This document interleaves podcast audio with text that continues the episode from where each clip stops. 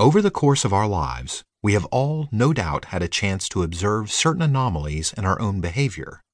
And I do not mean this in the sense of the overstated fact, so often gaudily proclaimed by psychology students and enthusiasts, that human beings behave irrationally. What they refer to hardly manages to scratch the surface of the archaic psychic mechanisms that are at play in the human mind. It isn't simply that people behave or even think irrationally, but that the conscious control we exert over our behavior has sometimes partial, sometimes little, and sometimes no bearing on our manifest actions. For anyone who has paid this any due attention, it is indeed hard not to get the impression that some antagonistic forces within us are constantly pushing, pulling, and determining our actions, no matter what our conscious intentions are, and in spite of any deliberate opposition we may put up.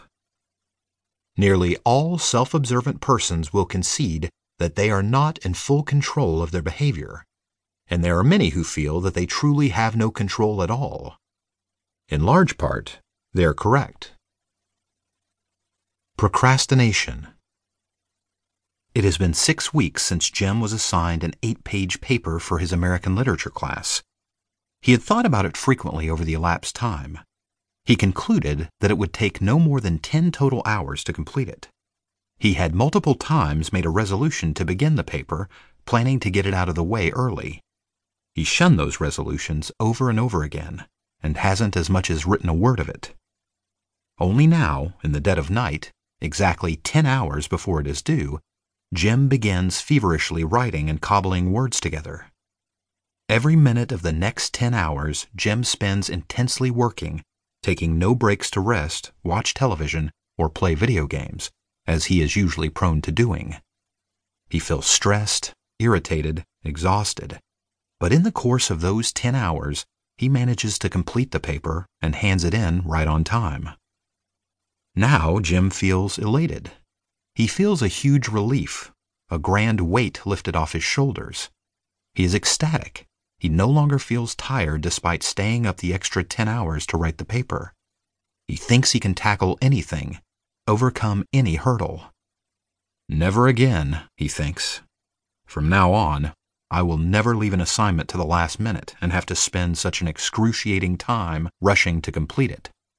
But, of course, Jim is doomed to find himself repeating this process over and over again, procrastinating for days and weeks and months before beginning his assignments, and always waiting until the very last minute before his assignment is due, and when stalling any longer would cause him to flunk it. Footnote This example and the four that follow it are composites of real people in real situations. Except for example 3, they were drawn from my own personal experience and from my observations of the people around me dealing with the same problems.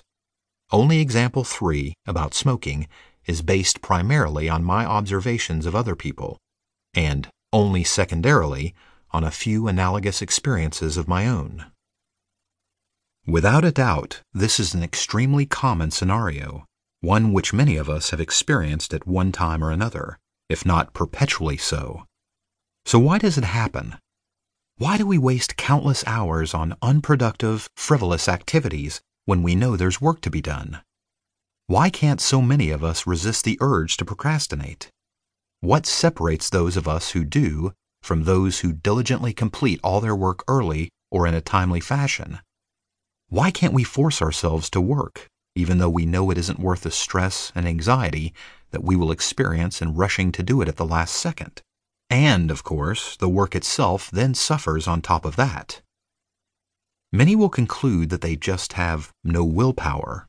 And yet, in those final moments right before the assignment is due, the willpower we call up to do it is nothing short of incredible. At those times, we may feel that if only we could harness that motivation, we would be capable of anything.